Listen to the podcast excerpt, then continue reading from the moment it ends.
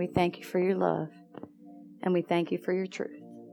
We thank you, Lord, for sending your Son, Jesus Christ, and giving us the power of the Holy Spirit. The Holy Spirit, who is our true helper, who really turns us into be changed into the knowledge and into the understanding and to the wisdom of your glory.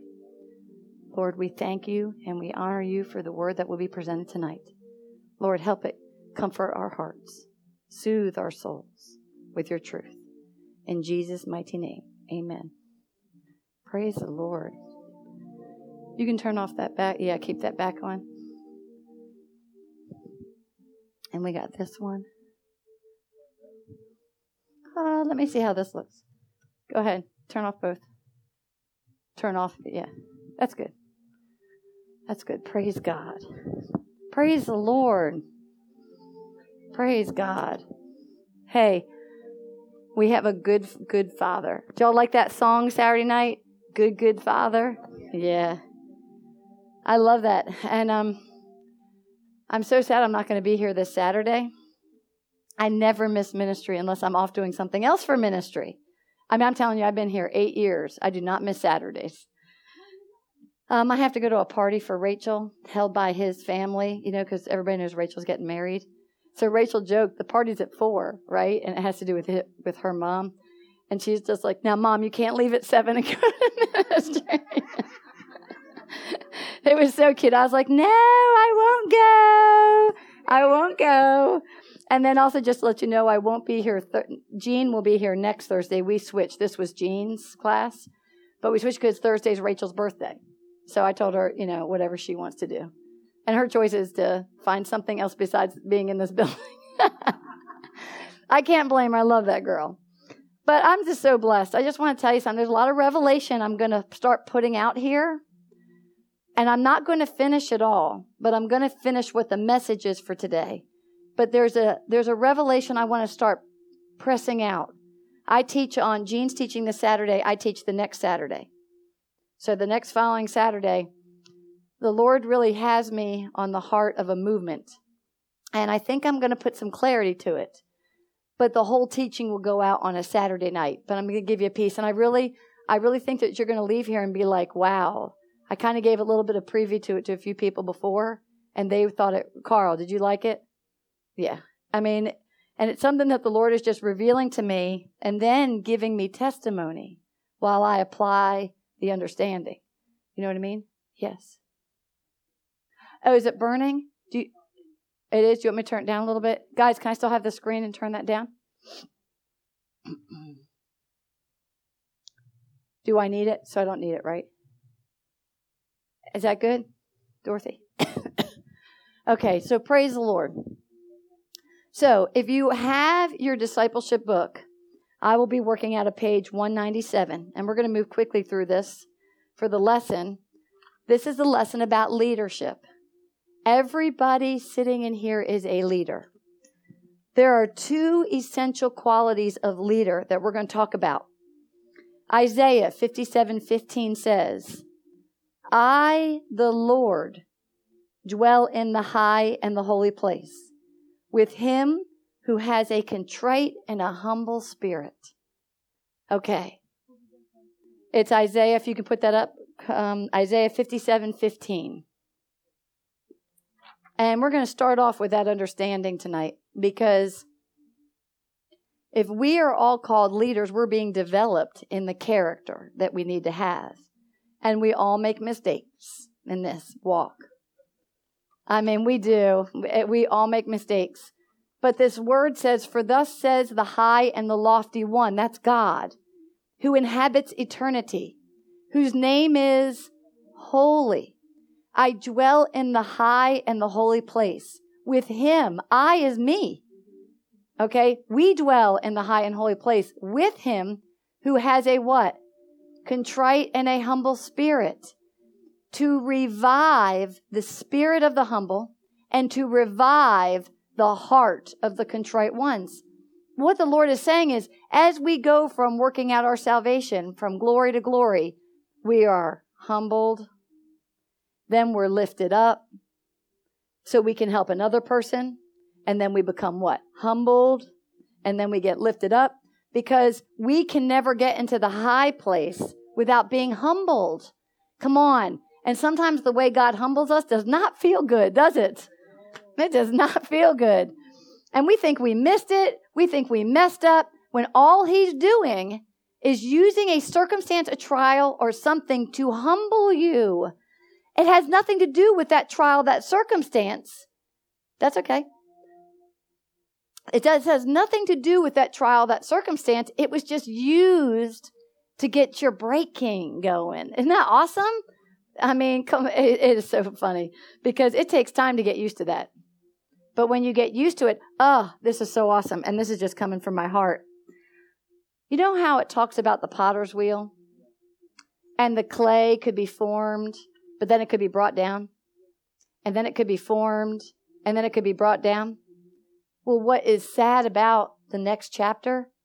It says we have the choice to be molded like the clay and be built up and brought down, or we can be like a glass flask jar. That's in chapter 19 of Jeremiah. And it says, You take on a hard form, but you never want to be changed till you'll only be good for one thing. That's the revelation the Lord gave me when I was reading on that. And I'm telling that's not even the lesson tonight. But the Lord showed me right after he talked in verse 8, chapter 18 of Jeremiah about the molding of the clay. In chapter 19, he talked about he doesn't want us to be a glass hard flask, only to be used for one moment. You know, I remember when the Lord revealed to me in this ministry that a person can come to Christ, but if they never allow themselves to be molded and changed by the Holy Spirit, then they'll be used for one moment. They'll die for their death will still bring life into the earth, but they didn't choose to be molded by it. Isn't that amazing? We don't want to be a glass hard flask. Read chapter 19, you'll like the story, where you can only be used for one thing. Wouldn't you rather be lifted up and broken down? Lifted up and broken down and be used to help many? Yes, that's what we want. So, for the two essential leadership leadership qualities of a leader, there are two things: the aptitude and the attitude.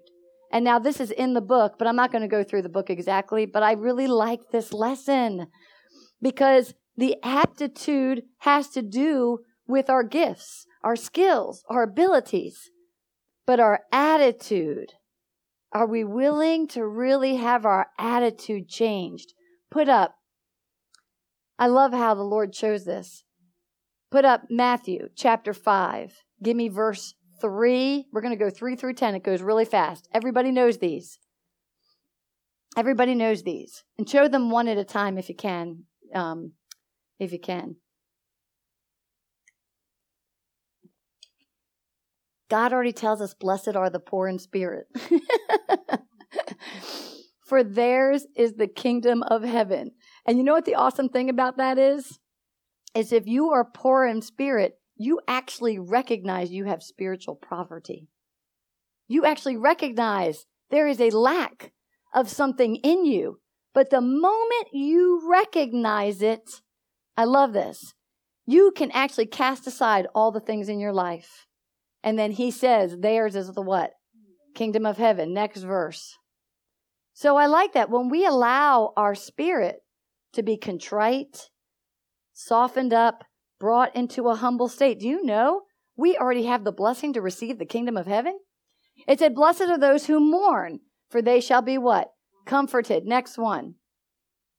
Blessed are the meek, for they shall inherit the earth. Next one.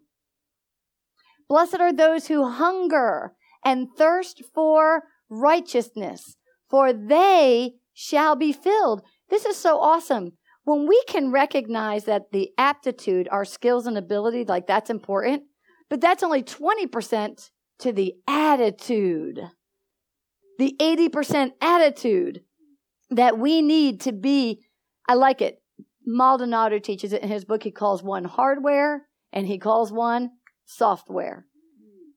The hardware is the 20% of your skill that's never going to change. It's what it is. It's going to be used for that. It's like the flask. It's, uh, it's the one thing it can do. But then you got the 80% of our attitude, which is our what? Software. That means it's got to be molded and clayed and brought down and lifted up. It's got to be soft. but it says, blessed are those who hunger and thirst for that righteousness. For he said that they shall be, you won't just be molded and built, you will also be what? Filled. Next verse. Blessed are the merciful, for they shall obtain what? Mercy. That's a good and give and take, right? Next one. Blessed are the pure in heart, for they shall see God. I'm telling you, when our heart is right and we mess up, we're still going to what? See God. Your heart's got to just be pure for what is right. Next one. And now this is the one I'm really stepping on. The Lord was giving me this Saturday night. Was really meditating in me all day Saturday. Blessed are the peacemakers, for they shall be called what? Sons of God. Okay. To be a peacemaker, God is not asking us to jump into a situation and make it all perfect. He's asking us first to have the peace of Christ in our soul. Let that consuming fire change us from the inside out. But then God is going to place you in situations and places, just like in Isaiah 57 15. He will place you to help another contrite and humble spirit. He will help you cause peace to take him in a different direction. So, our aptitude, which is our skill and ability, is so small and compared to our attitude that is described in these beatitudes. Is that beatitudes is what they call? They're attitudes. Be attitudes, right? Come on, guys. Get me on my funny. They are B, B E, attitudes. Okay. 20% is our aptitude, our ability, but the 80% is our attitude. All right. So God already gives us things that we need to be conscious about to be leaders in the body of Christ. I love, isn't that awesome? It also goes on to say you don't have to go, but the last one was Blessed are those. Oh, actually, put this up. I'm taking this somewhere. This is good. I'll take this somewhere. This is awesome. Because there's a word that's the hardest word for us to do. It's called loyalty. Loyalty is something we have to really, it has to do with our attitude. And the thing that can be really hard as we grow spiritually, every step you go, we have steps of faithfulness, our mercy, our pure heart gets developed. Everything is growing. But it says, Blessed are those who are what? Persecuted for righteousness' sake. For theirs is the kingdom of heaven. Now, let me tell you something. To be persecuted for righteous, righteousness' sake is not defending your side as much as it is staying loyal to what you're called to do. Do you know the protection of God surrounds you when you're in the will of God? But if you have a choice to choose the will or to choose your way, you have, because why? Sometimes we feel persecution in choosing the right way. And we get the persecution for choosing the right way, but ours is the kingdom of heaven. That means we are going to bring heaven on earth for those who will be persecuted for being loyal to the assignment. Persecution only comes when you make and say, Yes, I'm going to do this. When you say yes to God, that means persecution is going to come because the enemy's job is to get you not to fulfill nor be filled with what the call of the life, uh, the call is on your life. So we get people that come in here and they come in here with great skill. They're just like awesome, hands down. They have the best skill possible. But that's only 20% of what God really cares about. He cares about how much attitude, be attitudes, right? That, that we actually allow ourselves to be changed into, to be merciful, to be pure, to be peaceful, to, or a peacemaker, to be persecuted. It takes the Holy Spirit to work those attitudes in our hearts. Come on, we come from old school because we're born into the world. You do this, do this, do this, you get the prize at the end of the day. And not that God doesn't want to reward those who diligently seek Him. See, that's the key word. He only said, I want to diligently reward those who diligently seek me. Because if you start seeking him, he's going to start changing your attitude. And he's going to start working that humble and contrite heart. And he does not care what breaks you. He cares about the change in the dial and then the lifting up. That's what he's excited about. But we're so worried the world's upset with us. Come on. How many of us stay in the worry of the world and what they think and how they think we should be? When we're like, sometimes we feel embarrassed. I remember the first time I got yelled at on a job site and I, I was just set up to take that burn, right? And it wasn't about right or wrong. It was about would I stay loyal to the assignment that I had to stand there for? Not if defending my right or defending the other's wrong. It was would I stand loyal in standing on the Messiah's side? See, I'm really a big person. I don't want to choose sides. I just want to choose the Messiah side. And I loved it. Gene even wrote that on the thing there one day after being on a job site. He was like, Yep, which somebody said, Well, what side are you on? He said, I'm on the Messiah side. We can't choose a side. We have to choose the truth. And when you choose things for righteousness' sake, you will be what? Persecuted. So this is awesome. I'm just going to read to you short definitions right from this book where it says, What is an aptitude? An aptitude is the ability to operate effectively in a determined activity or task. That means you get the checklist and you what? You complete it and you do it well. It is to have tools. It is to have talents. It is to have knowledge needed to be a leader. The aptitude is to be competent, equipped, capable of carrying out a function, a task, or a duty. Praise God. Don't you just love education? When we go to school and we obtain a degree, and a topic to be a doctor of medicine, well, then you're getting a piece of paper that says you have the talent, you have the tools, you are now equipped to carry out that function. But guess what? A good doctor is only as good as his attitude. He may be great in surgery, but how is he good with post op? How does he handle the parent? How does he handle the, the spouse? How does he handle the person in the waiting room? Do you know what I mean? There is attitude because attitude will affect the quality of our aptitude.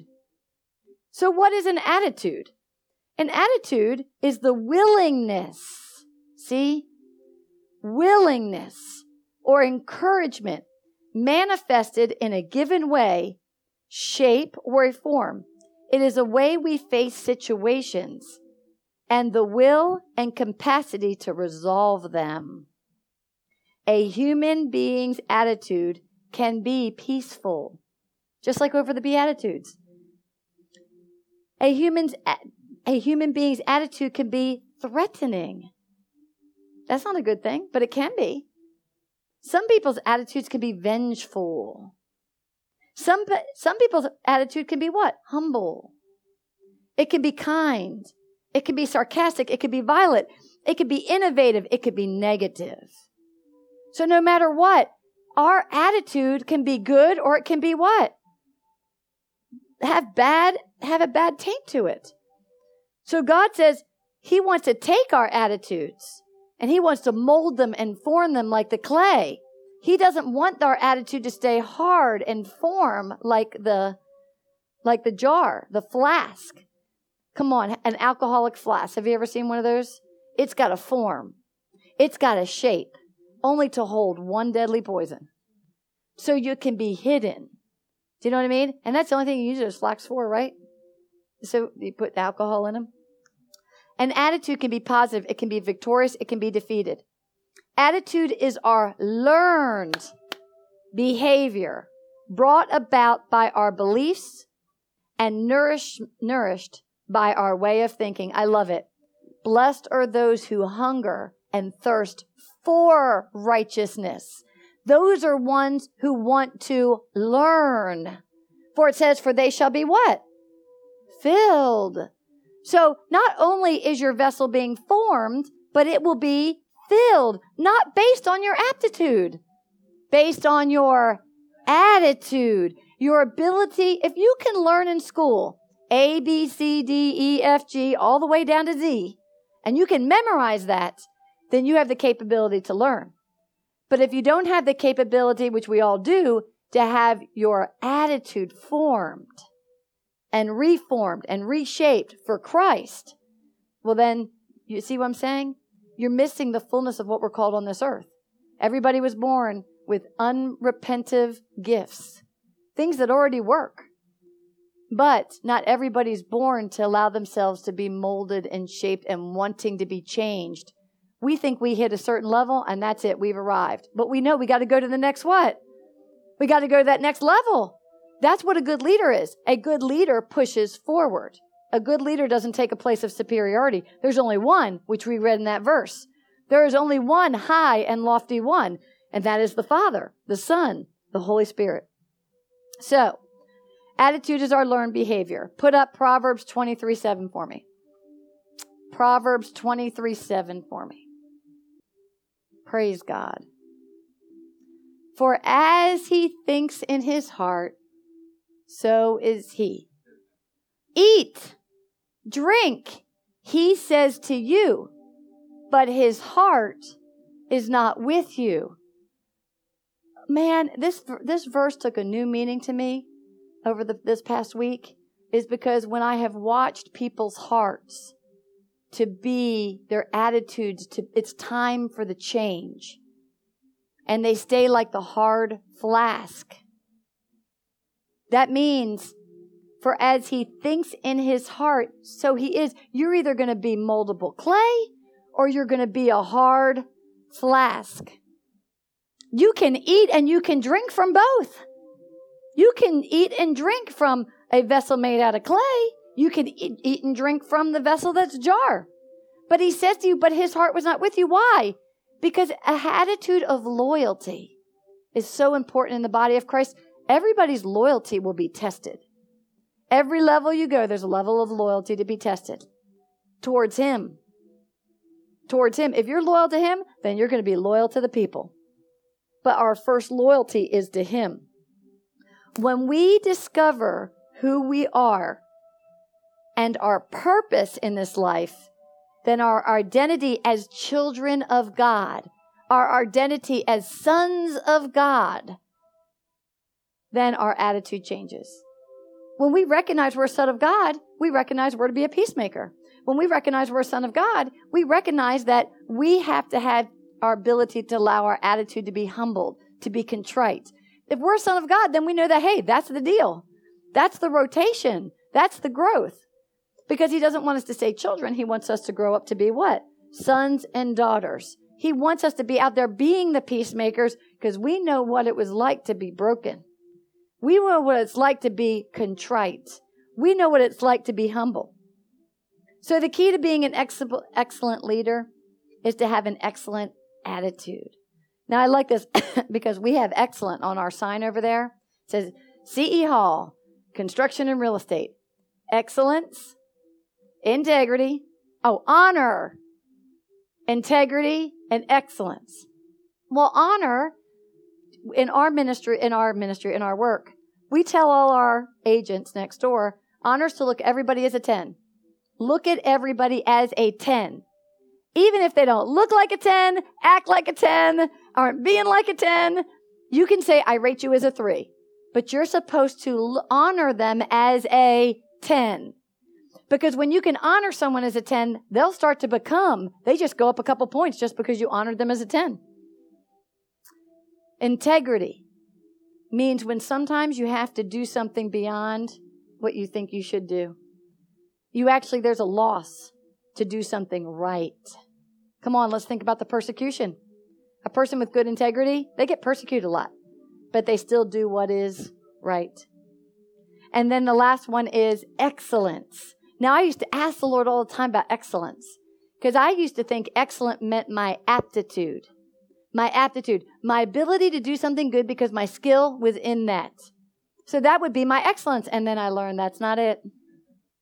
My excellence is the love that I'm willing to pour out into what I'm asked to do. That is the excellence. There is an excellence in Christ is when you put the love for Christ not for your own, not for what your own heart thinks, not for what another man's heart thinks, for what Christ's heart is for you. I am telling you, for as he thinks in his heart, so is he. Eat and drink, he says to you. But his heart is not with you. How many times do people say, I'm with you, I'm with you, I'm with you, and then they turn? Because it's, it, they weren't really eating and drinking with the right motive of what God, because they may have had great aptitude. See, the person who says this, they're functioning in 80% aptitude, their skills and their and their abilities. And they're functioning in 20% or less 20% or less attitude. Remember, we already read attitude. Attitude is your willingness to be molded, brought down, taught, learned into Christ's thinking. And he doesn't do it any other way but through a humble and a contrite spirit. Man, when we get those moments, I'm telling you, praise God all the times He has broken me down and continues to break me down. And it doesn't have to be, it can be in front of people, it can be in private, it can be whatever, it can be in my worship, it can be when, man, how many times do y'all see me cry? it can be laying on this floor and here in worship, and I don't even know what I'm crying about sometimes. But I know He's just constantly what? Working my attitude. Working my attitude. Thank God He's an attitude worker. Thank, he really wants to change it. He wants us to know our attitude gets us so much farther than our aptitude. Attitude, go ahead. I don't know which one. There we go. Attitude affects your altitude. Right. So your attitude lifts you up, right? Right. It takes you to places before kings. It puts you into places. It's awesome. Attitude is also contagious. I like that. Because, hey, come on, when you're around a positive person, don't you just want to be around that positive person? Attitude is contagious. And, it, and it's always based on the people that's above you. When you come into a ministry like this, this is a ministry that says, okay, time to be broken, time to laugh, we're with you. If our attitude is good about your problems, then we're what? We're with you because Christ had to already do it too us. The moment it's time for your change, He surrounds you with that cloud of witness that all have the glory that's gone through something you haven't. You know what I mean? And I'm going to tell you, we all go through different things at different times. I could think I've gotten somewhere that somebody else hasn't, but it's not like that. Everybody has something different in a different place and a different time to minister to different people. So our attitude has to be contagious. That's what, that's what God cares about our reputation but not because of our aptitude. He cares about our attitude. He cares about the attitude that's behind it.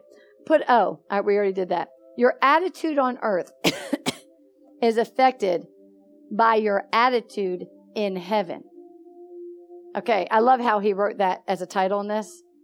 Your attitude on earth is affected by your attitude in heaven. That means there is no changing, there is no breaking, until you start worshiping God.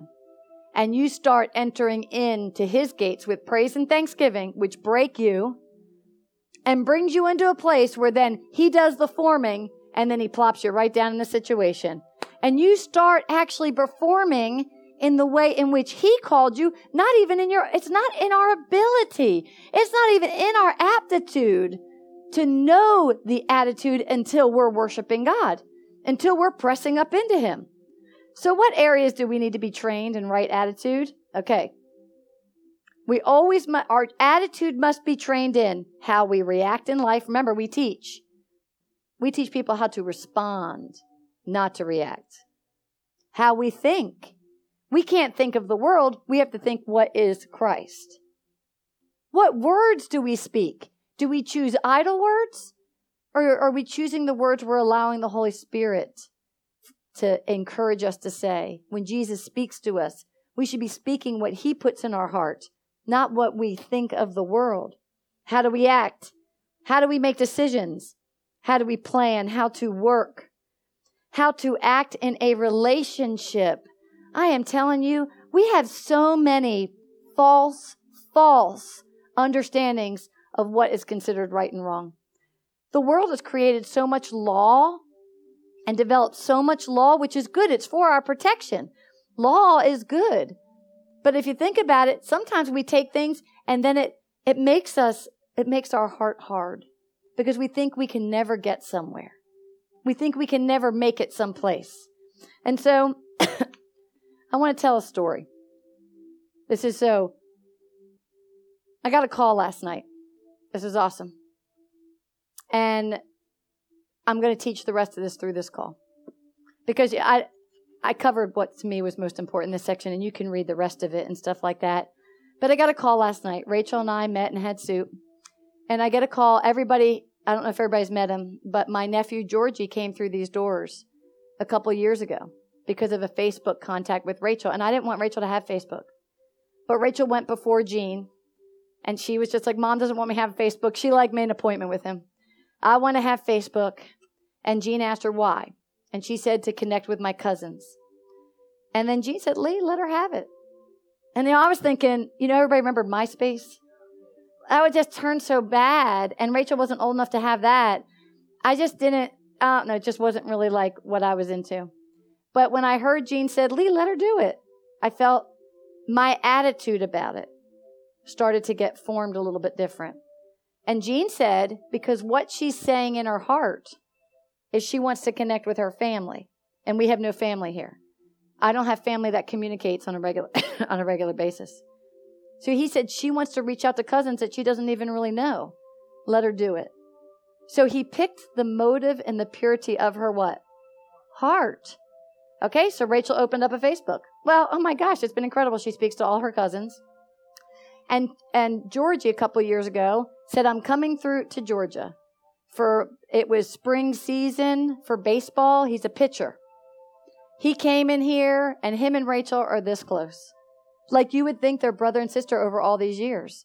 And it touches my heart because nobody could bring that relationship together except for my attitude changing about Facebook. See, I could have said Facebook bad, but Facebook had something good to do. Turn the music down just slightly, just slightly. I want to get this right. This is so good.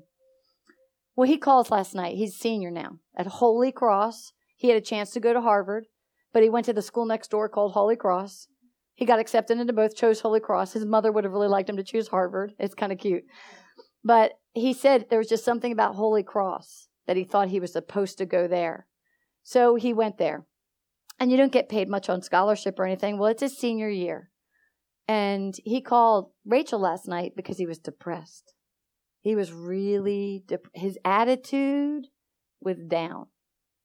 And he said, Rachel is getting out of the car. She's like, Mom, talk to George. She just hands me the phone. So I take the phone and I was like, What's up, George? And he was just like, I don't know, Aunt Leigh. I just, uh, you know, I just don't feel like everything's going really well. And I was like, Well, what do you mean it's not going well?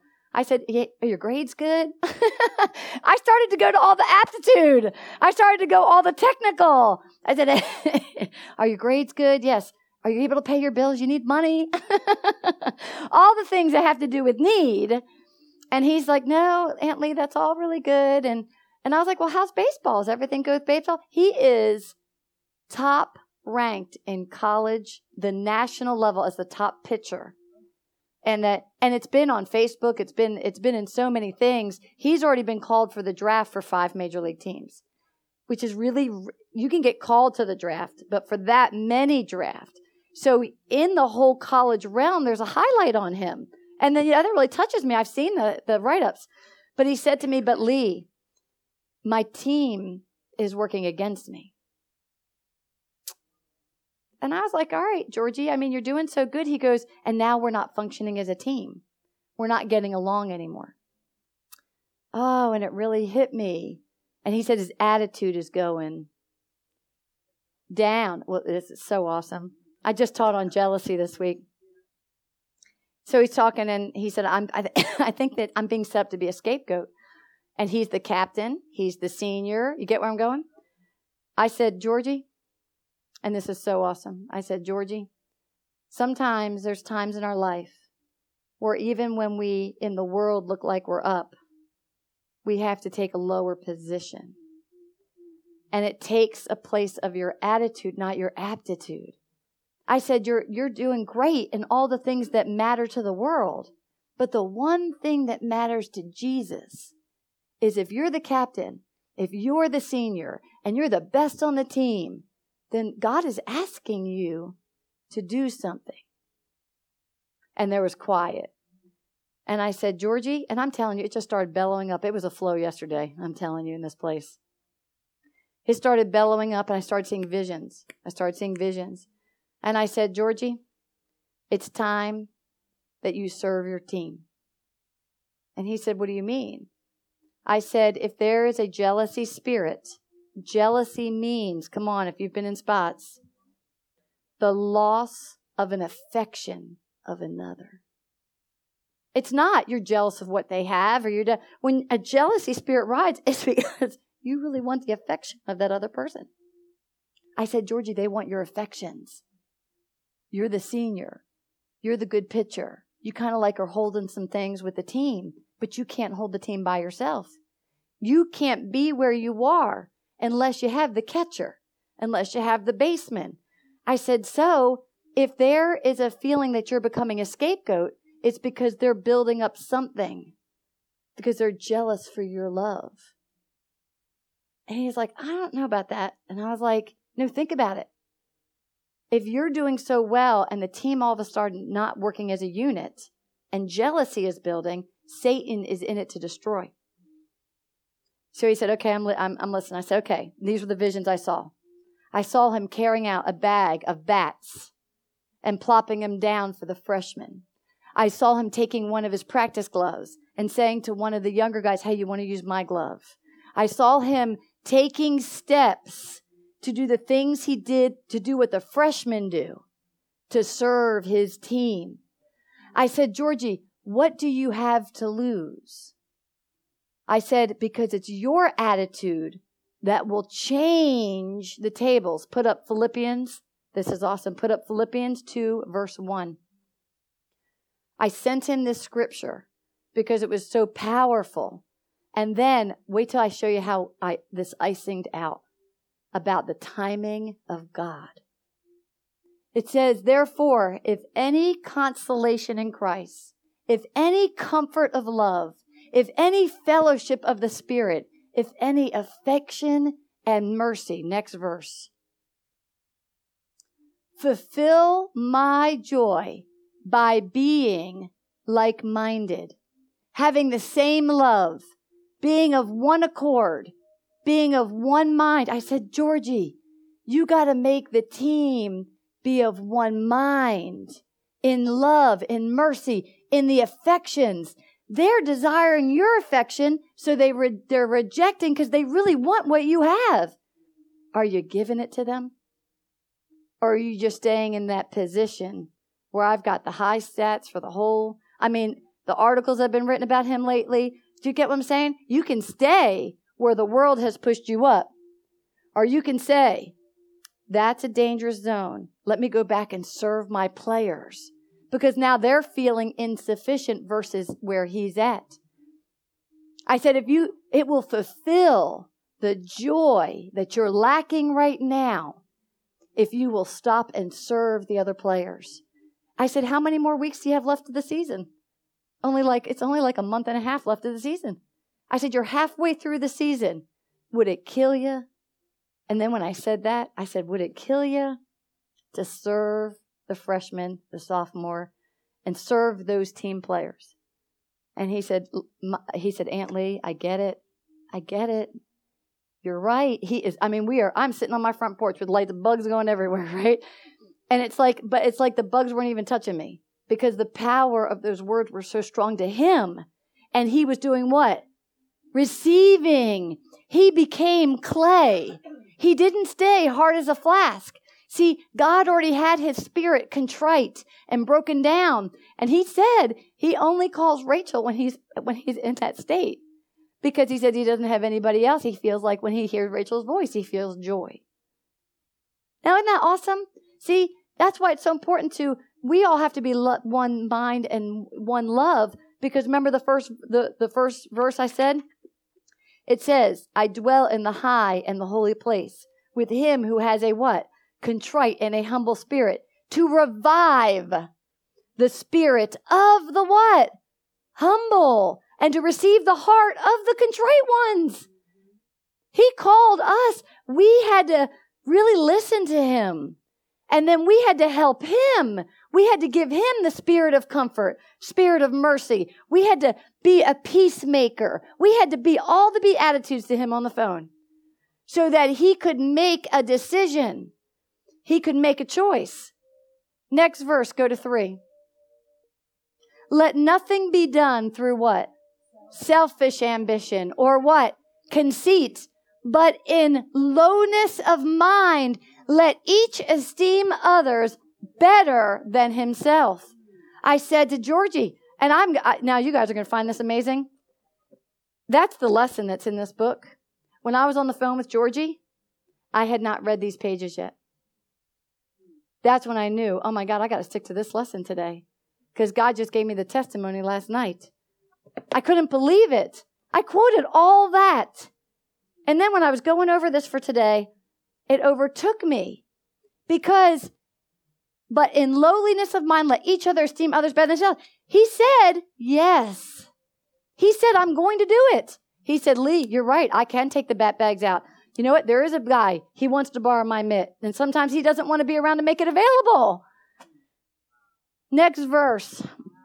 I mean, I was seeing the scenes just like that and just repeating things I saw that he could do. I said, You can even go and buy a card for somebody on the team and let them know you appreciate what they do. Because he said, Everybody's getting hard on me. I said, Yeah, because you're the one lifted up. But she's not being lifted up out of wrong. See, his aptitude brought him up, but now his attitude is going to take him to his victory. Let each of you look out not only for his own interest, but also for the interest of, I am telling you, isn't this beautiful? I told him, these are the words you will stand on for this season. Next verse. It's so beautiful. It says, Let this mind be in you, which is also in Christ Jesus. So, our attitude is being formed and changed into Christ attitude. now, here's the best thing, which just doesn't have to do with this book. About a year ago, some of you weren't here, I started teaching about the Lord showed me that there are all these festivals in the Jewish religion, but the word said we're to follow three in the New Testament. There's only three that we're required to follow. Well, and the Lord showed me that as we grow through death, burial, rest, and resurrection, each of those, each of those festivals show up. Okay, or feasts, I'm sorry, feasts. I call them festivals. Feasts come at certain pinnacle points between the beginning of the year and the end of the year. This is what is going to blow your mind. And I believe in that. The Lord showed it to me. He's been showing it to me for the past two years. I really kind of hit it and practiced it last year. And I did hit and miss over the years, not knowing, you know? But I want everybody to be prepared that on April 10th and April 11th is Passover. Now, this is the revelation God has given me for understanding. So I want you to take this to your time with God. But I believe very good about this. Passover was when it's celebrated. It's a feast to remind them that when the Israelites sacrificed a lamb, God told them to put blood over their door so that evil would pass them by. Okay. It doesn't make a difference how perfect they were. It doesn't make a difference. They heard God. They followed the instruction and they were what? Protected. Those who heard that word were in the will of God and they could hear the one mind of God. They killed the lamb, they placed the blood, and death overpassed them. All right. We are in the death and burial season. but I, I, I was telling this to Georgie. I said, Georgie, we're coming into Passover. I said, and in Passover, to be covered, they had to give a sacrifice. Oh, you guys getting where this is going? I said, Georgie. And he knew what Passover was. I said, um, God's asking you to sacrifice. It's the season of death and burial. So when we give a sacrifice, we give up something that's so important to us that God is asking us to give up so that death can pass us by. Okay? We, April is the first month of burial. So I'm going to ask you all, Georgie had to come to death in his attitude. He had to come to death in his attitude. He had to go from being the number one titled in the paper, go into all these drafts, right, that he's got after graduation. But he had to sacrifice what a normal senior year. Come on. Senior year. It's all about the senior. Everything is about the person. And immediately when the word bubbled up and went out, he immediately said, and I told him, Will you allow that to be your sacrifice? So the death that's being built up will pass you over. Come on. I, I, this is deep. Okay. Will you allow the death that's already being mustered up in the atmosphere of your baseball team? Will you sacrifice that place and humble yourself to serve your team so that the death can what? pass you over. I said, Georgie, between now and April 10th and after, while your season, you need to serve him so that this death is going to pass you over. I said, now, Georgie, I said, this gets good. I asked him this. He graduates in May, right? I said, when is the draft? When do you start the draft for baseball season? He said, I start the draft on June 3rd. Oh, I don't know if you guys get this or not, but I'm going to. I was like, Georgia, and Georgie had no idea the Lord was putting all this in my heart for a week. And I never opened to read that lesson. You see, that's what God's confirmation was to me. When I was reading this lesson today, I said, because uh, I'm not, I'm to ask you, I didn't really read those pages. I didn't read them until this morning. I mean, I was like on, hey, what we doing for sonship, right? But Lord really will tie in what He's already been showing you in your time right after April 11th. I like this. It starts 50 days of the ingathering season. And on the 50th day is Pentecost. Okay, during that ingathering season, you are to really kind of consecrate. It's a holy time in which I like it. I like it. It is a time of holiness. Well, in that time, when Jesus died, Jesus died during the what? Passover. If you notice, death overpassed him because he was a sacrifice and he was being resurrected up. But when he told them to all gather on the 50th day, which is Pentecost, the power of the Holy Spirit came down and descended upon them. And they were receiving the power to witness what Jesus already died for as the Passover, as a sacrifice. Get this. I counted the days out. I actually, to be honest with you, for about a week, I've already had it highlighted in my book because this year I said I was really going to follow this, like deeply.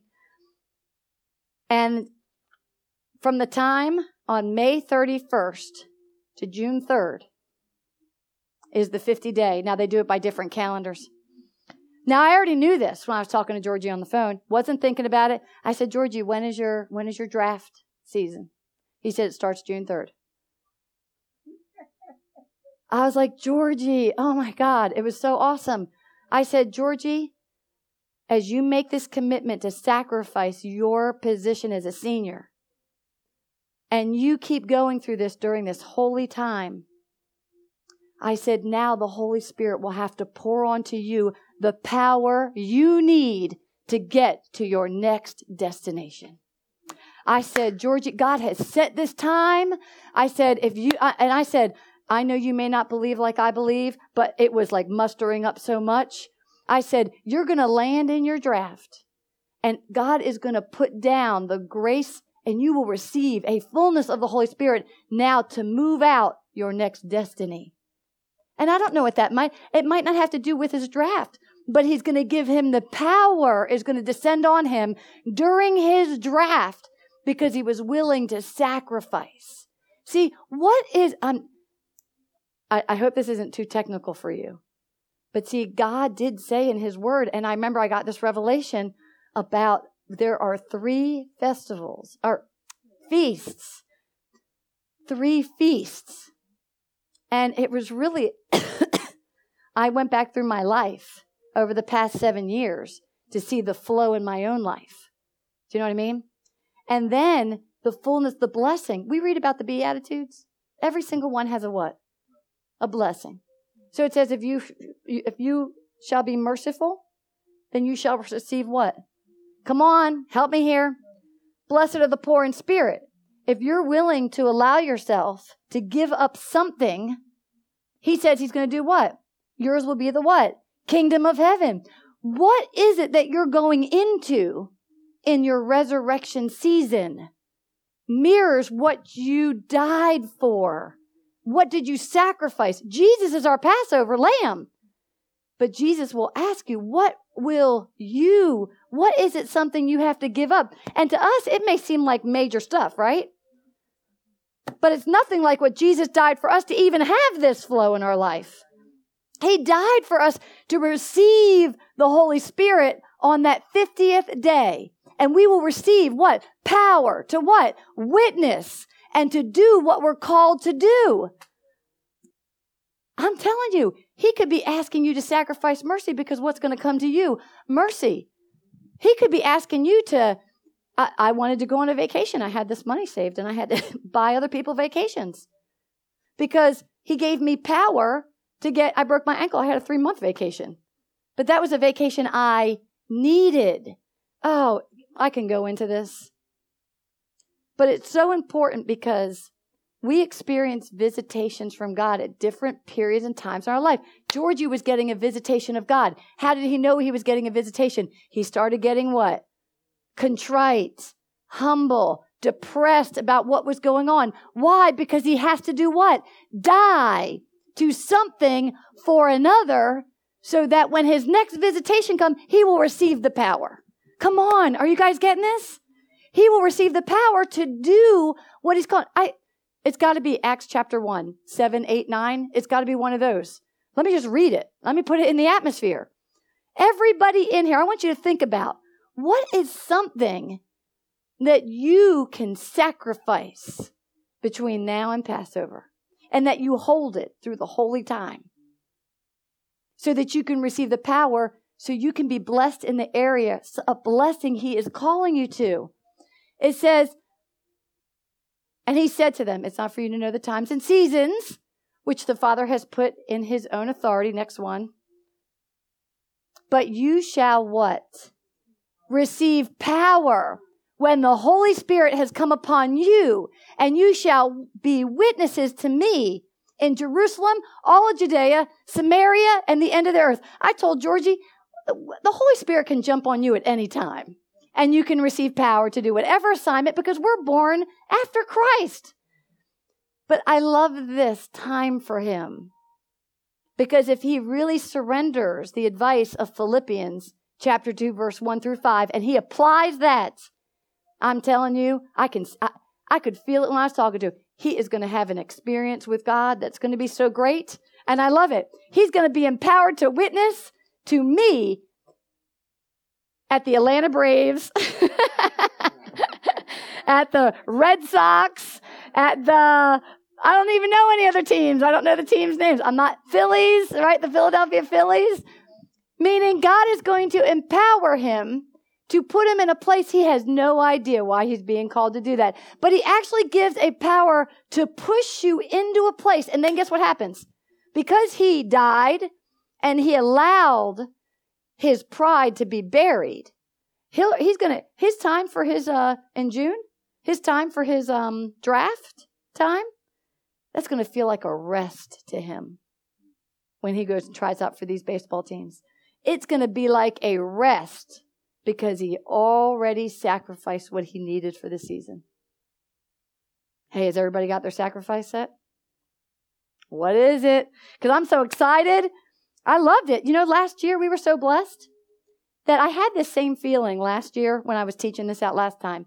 And I had run to Jean. I said, Jean, something's going to happen in June. Something's going to happen in June because it was later in June, but I wasn't even thinking that date. But the Lord taught me about rising up to Lebanon and being in his worship. Remember that teaching?